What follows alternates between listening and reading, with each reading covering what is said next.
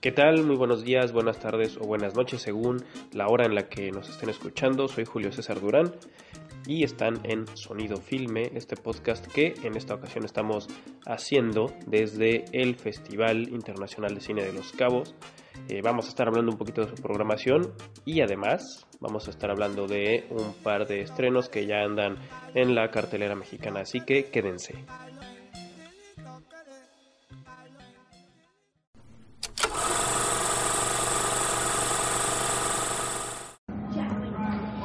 ¿Qué tal? Estamos en el Festival Internacional de Cine de los Cabos, en su octava edición.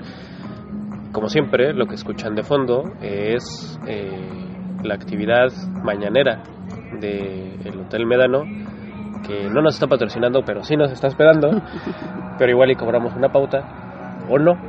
Pero bueno, eh, quizá la película más importante del año, están diciendo por ahí, fue la que abrió, le tocó abrir este festival y es ni más ni menos que The Irishman.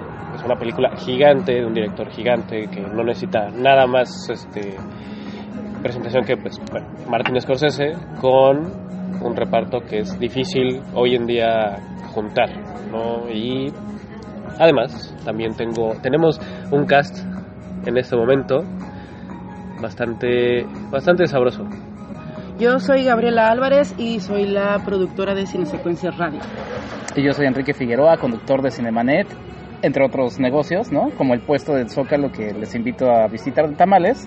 Eso. bueno, sí. Está presente. Es que pensé que era nada más hacer la presentación de, lo, de, uno porque está aquí, pero bueno, ya después hablamos esa, de esa, esa sí es una pauta pagada. sí, exacto. Me gustaría arrancar por ahí. Eh, es esto es una película gigante, o sea, a final de cuentas es una es Netflix es, es la mayor, hoy por hoy es la mayor y quiere venderse como tal, no como plataforma, sino como el gran estudio que produce la gran obra de Martin Scorsese y porque lo dijo lo dijo Robert De Niro, platiqué con Gastón Pavlovich, me dijo lo mismo, ¿no? Es Scorsese dice que es la primera película que hace como él quiere, porque nadie le puso restricciones, porque le pusieron todos los recursos del mundo y sale esto, ¿no? Sale de Irishman. Pues es que Netflix además está obsesionado con el Oscar, me parece, y no va a ser va a ser hasta lo imposible por, por tenerlo. El año pasado tuvimos el ejemplo de Roma, que además es lo eh, Alfonso Cuarón platicaba básicamente lo mismo. Hice lo que quise con el recurso que quise a la hora que quise y la historia que yo deseaba eh, plasmar, ¿no? Y ahora que, que mm, Martin Scorsese pues, haga las mismas declaraciones, pues habla que, que Netflix no va a reparar en gastos hasta que no pueda, hasta que no tenga el, este, hasta que no sea reconocida como, como productora y, tener el, el, máximo galardón del cine pues norteamericano internacional me parece. El más vistoso internacionalmente, ¿no? Exactamente. Sí, la reflexión a la que a la que yo iba cuando acabé de ver eh, The Irishman era ¿Será este cine un cine que ya está en peligro de, extinción? Y justamente también tuve la oportunidad de platicar con Gastón Pavlovich, que hay que decirlo, productor mexicano, además de las que yo siento son dos de las películas más interesantes en la muy amplia filmografía de Martin Scorsese. ¿En la cuántas? Ay, chiste. Es que, es que chiste, por favor, porque tú también te lo sabes. Favor, Lo he estado mencionando. O, lo digo yo, porque sí es... No, por favor, por favor. Lo he estado mencionando, pero recientemente me eché casi todas las películas de ficción de, de, Scorsese, que son por ahí de 24. El, el, diálogo textual fue, ay, es que me eché las 22, me eché 22 de 25, películas de Martin Scorsese. No, pero es interesante esa, o sea, haberlo visto así es interesante porque justamente Martin Scorsese tuvo una historia de dificultades de filmar, o sea, a pesar de haber sido Martin Scorsese.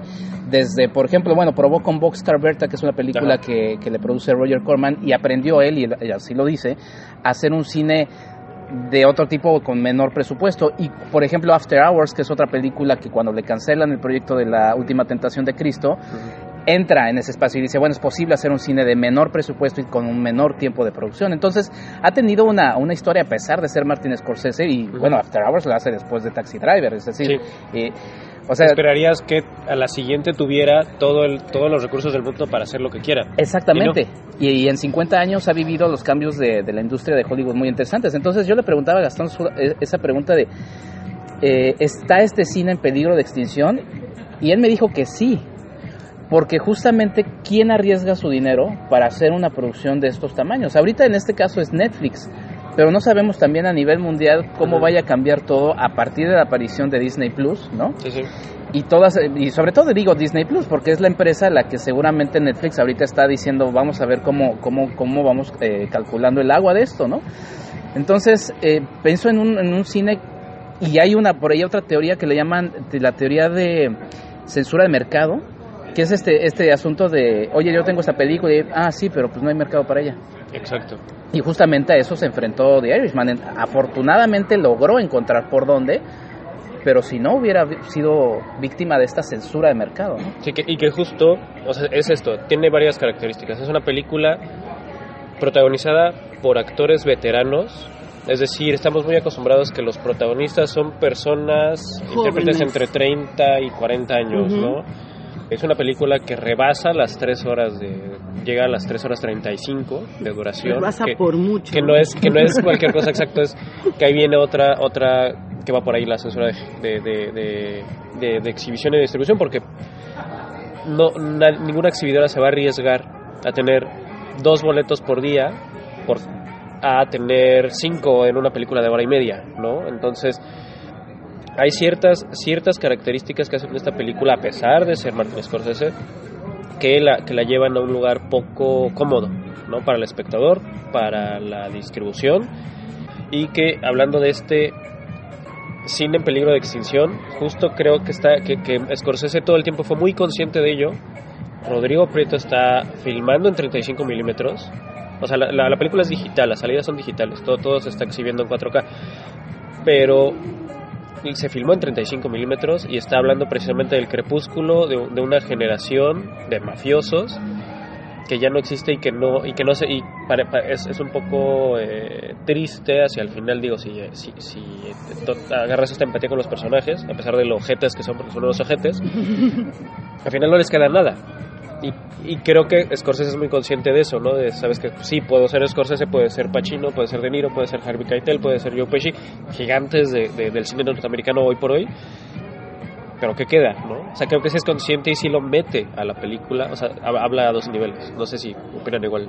Sí, porque además creo que es una película que exige mucho, o sea, eh, justo con todos estos, en, en todos estos procesos o, o, o, o, circunstancias del cine, ¿no? Tanto distribución como uno como espectador te exige, porque te exige que, o sea, entras consciente, vas a ver una película de tres horas y media, que no es una película fácil porque también tiene saltos, o sea, no es una, no es una historia lineal, tienes saltos sí. en el tiempo eh, importantes que tienes que, que estar muy eh, atento para poder entender eh, cada uno de los de los momentos de la historia porque entonces porque porque es ahí como se va hilando.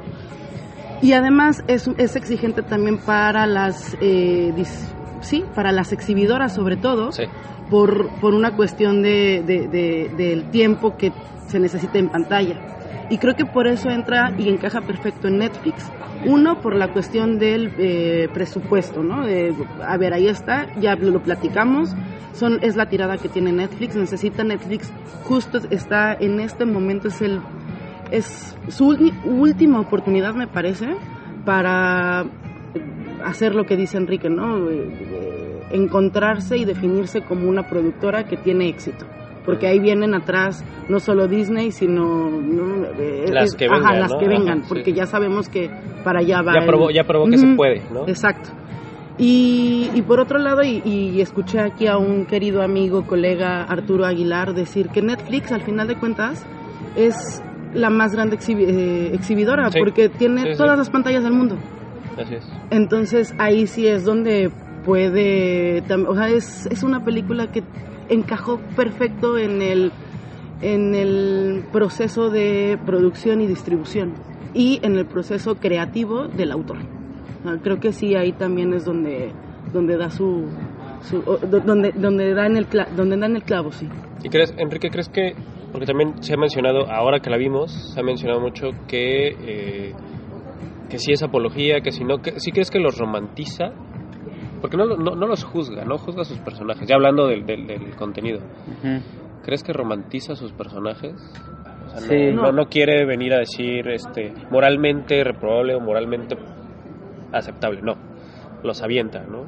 Pero al final, pues claro que la empatía, el punto de vista es desde, es de eh, Robert De Niro, que es el, un hijo de la chingada, que hace lo, lo que sea necesario por la lealtad, ¿no? Sí. Necesario, lo que sea necesario, ¿no? Todo. Pues es que a lo largo de la filmografía eh, siempre ha trabajado con este tipo de personajes que viven en una dualidad moral, ¿no?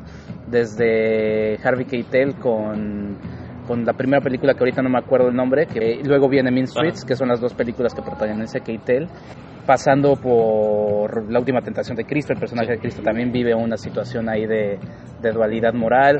O sea, todos los personajes como que siempre viven este... este Goodfellas, no se diga, ¿no? Que también es la, familia y la otra Sí, familia, ¿no? Que es más Salvaje, importante, ¿no? este Taxi Driver, eh, Hasta los mismos infiltrados. Sí, sí. los infiltrados. Que es- que es la más evidente, ¿no? eh, Sí. Claro, sí, exacto.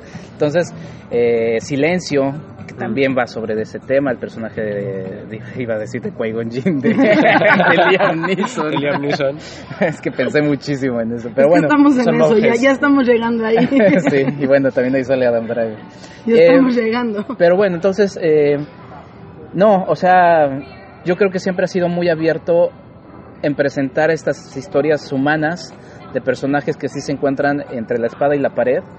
Y aquí es, es, es muy claro, no, no, no quiero estropear nada, pero la verdad, la última escena de, de la cinta Ah, o de las últimas te da justamente esa idea de, del sufrimiento. Yo pensé mucho en El Padrino 3. ujú, Ajá. Eh, me acordé mucho de la escena de, de, de Pacino cuando le matan a, a A su hija. Sí, sí. Y ese grito, yo sé que El Padrino 3 es una de las películas más, más complicadas de discutir, pero a mí me encanta y esa escena me parece la mejor de la trilogía, he de decirlo. Así. Ese grito ahogado, Ahogado, sí. Y, y yo resumo un poquito así eh, The, Irish- The Irishman, un poco en ese grito ahogado.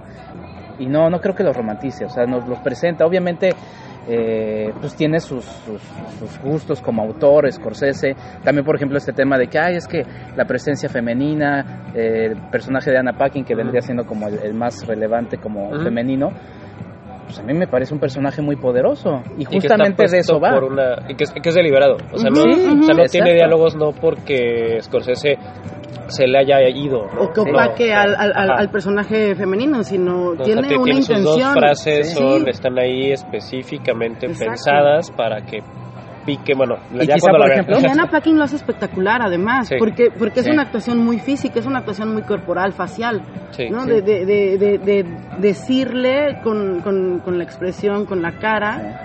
eh, de- hay- habría que decir que es el personaje de una, es una de Es la las hija hijas de- de, de Robert De Niro, eh, de, de, de lo en desacuerdo, desagusto que está de, que lo, sabe de, que- de lo que hace su, su padre, ¿no? Sí. Sí. Y quizá nada más ahí voy a meter un poco el, el- el- el limón en la herida.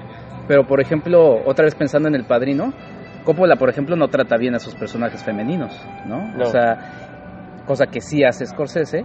Y yo creo que romantiza más Coppola en, eh, a sus personajes, estos asesinos, y, Sí, sí. eh, que lo que lo hace Scorsese, ¿no? Digo, va para otra plática, pero en, es- en específico para hablar del irlandés no creo que Digo, sea y, que, y- y que además, de, al final de cuentas, también Scorsese le pasa lista, ¿no? Le pasa lista al Padrino, a Sí. Casino, a Goodfellas, incluso por ahí también me gusta pensar que a, Lobo de, a su Lobo de Wall Street, Street. o sea, sí hace una, una, una este, un linaje ahí de, ok, ya, se- un poco es como fanservice, ¿no? Para, para ese, ese otro Y, cine. y para él mismo, además, ¿no? Sí, sí. Regresando a lo de esta situación de los perso- personajes, yo creo que no es que los, los polarices, simplemente son humanos y los, y los, y los avientas a, a las circunstancias, ¿no? Y sabemos cuáles son los temas que le gusta tratar a, Sí. a Martin Scorsese, ¿no?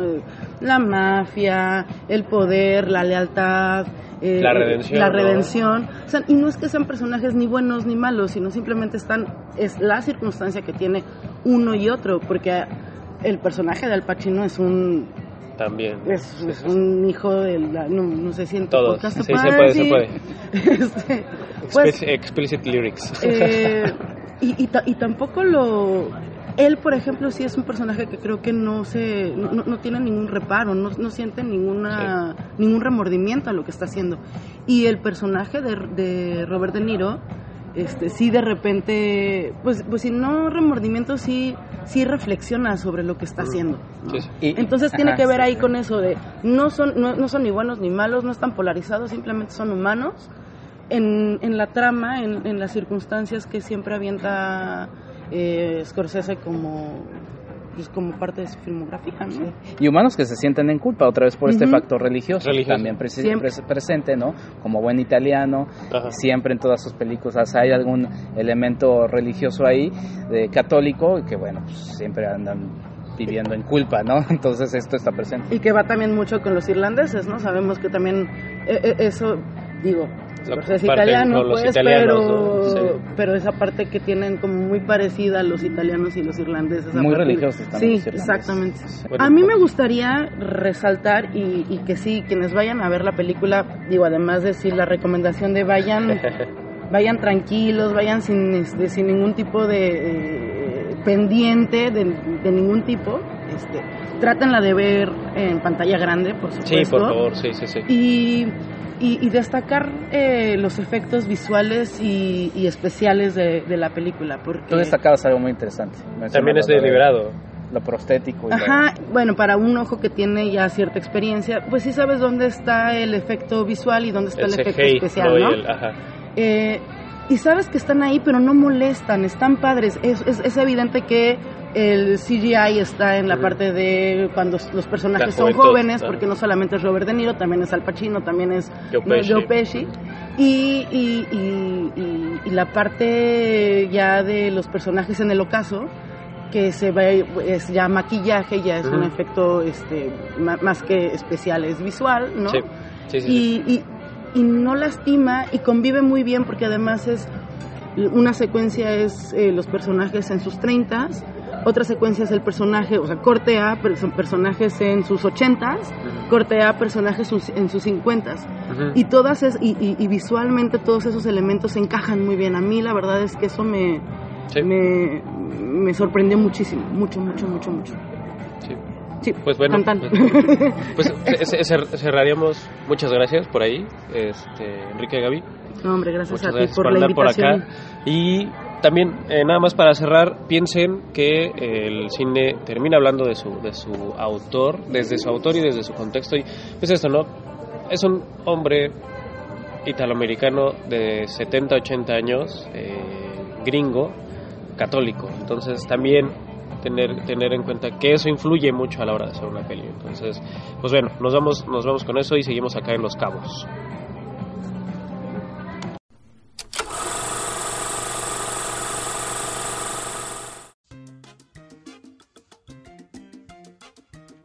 No soy guapo es uno de los estrenos que más me emociona de, este inicio de noviembre. Es un documental mexicano dirigido por Joyce García y básicamente se va del mundo, de la cultura, del sonidero, pero no nada más.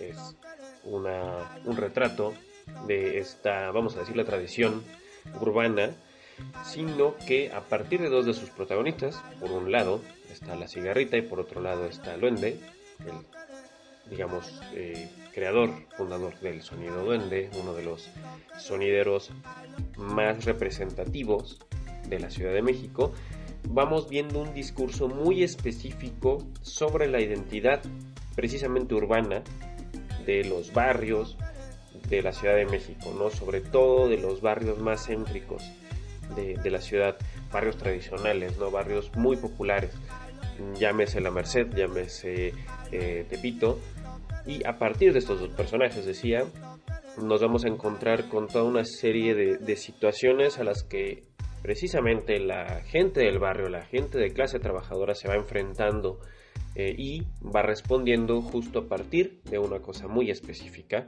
que es precisamente la música de los sonideros. ¿No? Entonces, a partir sobre todo a partir del discurso de la cigarrita, que me parece eh, bastante interesante, bastante importante en la manera en la que ella empieza a esgrimir ideas y empieza a mostrarnos un linaje que está por ahí perdido, que es también una parte bien importante del documental, que es el de las sonideras, de las mujeres que se dedican o se han dedicado a este mundo de- de los sonideros porque de alguna manera parece que están eh, escondidas o están ignoradas en, esta historia y nos va develando un poco estos nombres, estos, eh, estos pasajes que eh, se han quedado por ahí perdidos en, la historia de la música popular, sobre todo de esta, de esta, y repito, en llamarla así, de esta tradición pues nos vamos encontrando con que el sonidero no solo es un hobby, no solo es un momento para pasarla bien, sino que se va construyendo como un elemento, por un lado, de identidad, de identidad precisamente del barrio, de, identidad de pertenencia y, más importante aún, de resistencia.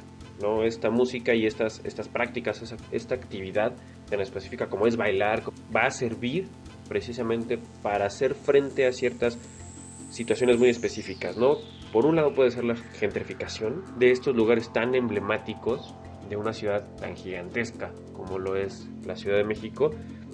Y por otro lado también hacer frente a partir de esta música, a partir del baile, a cuestiones muy específicas que tienen que ver con políticas públicas, que tienen que ver con el choque entre colonos, entre la actividad natural que llevan por décadas practicando los ciudadanos eh, en estos barrios tan específicos, tan emblemáticos, y que se, de alguna manera se enfrentan o, no coinciden con la política de las alcaldías eh, o de la misma ciudad, del, mismo gobierno, de la Ciudad de México, ¿no? de, una burocracia que, no, que es inflexible ante estas prácticas.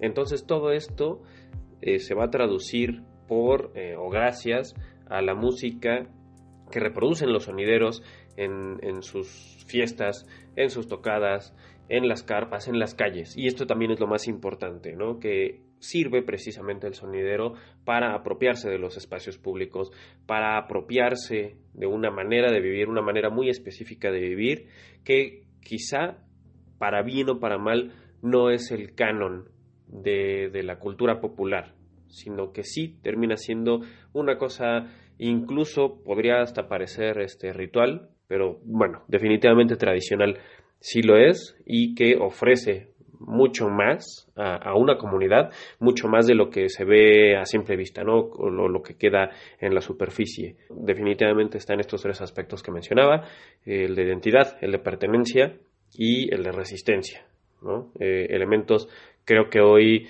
infaltables precisamente en una comunidad. Ese es nuestro primer estreno de este fin de semana. Yo no soy guapo de Joyce García.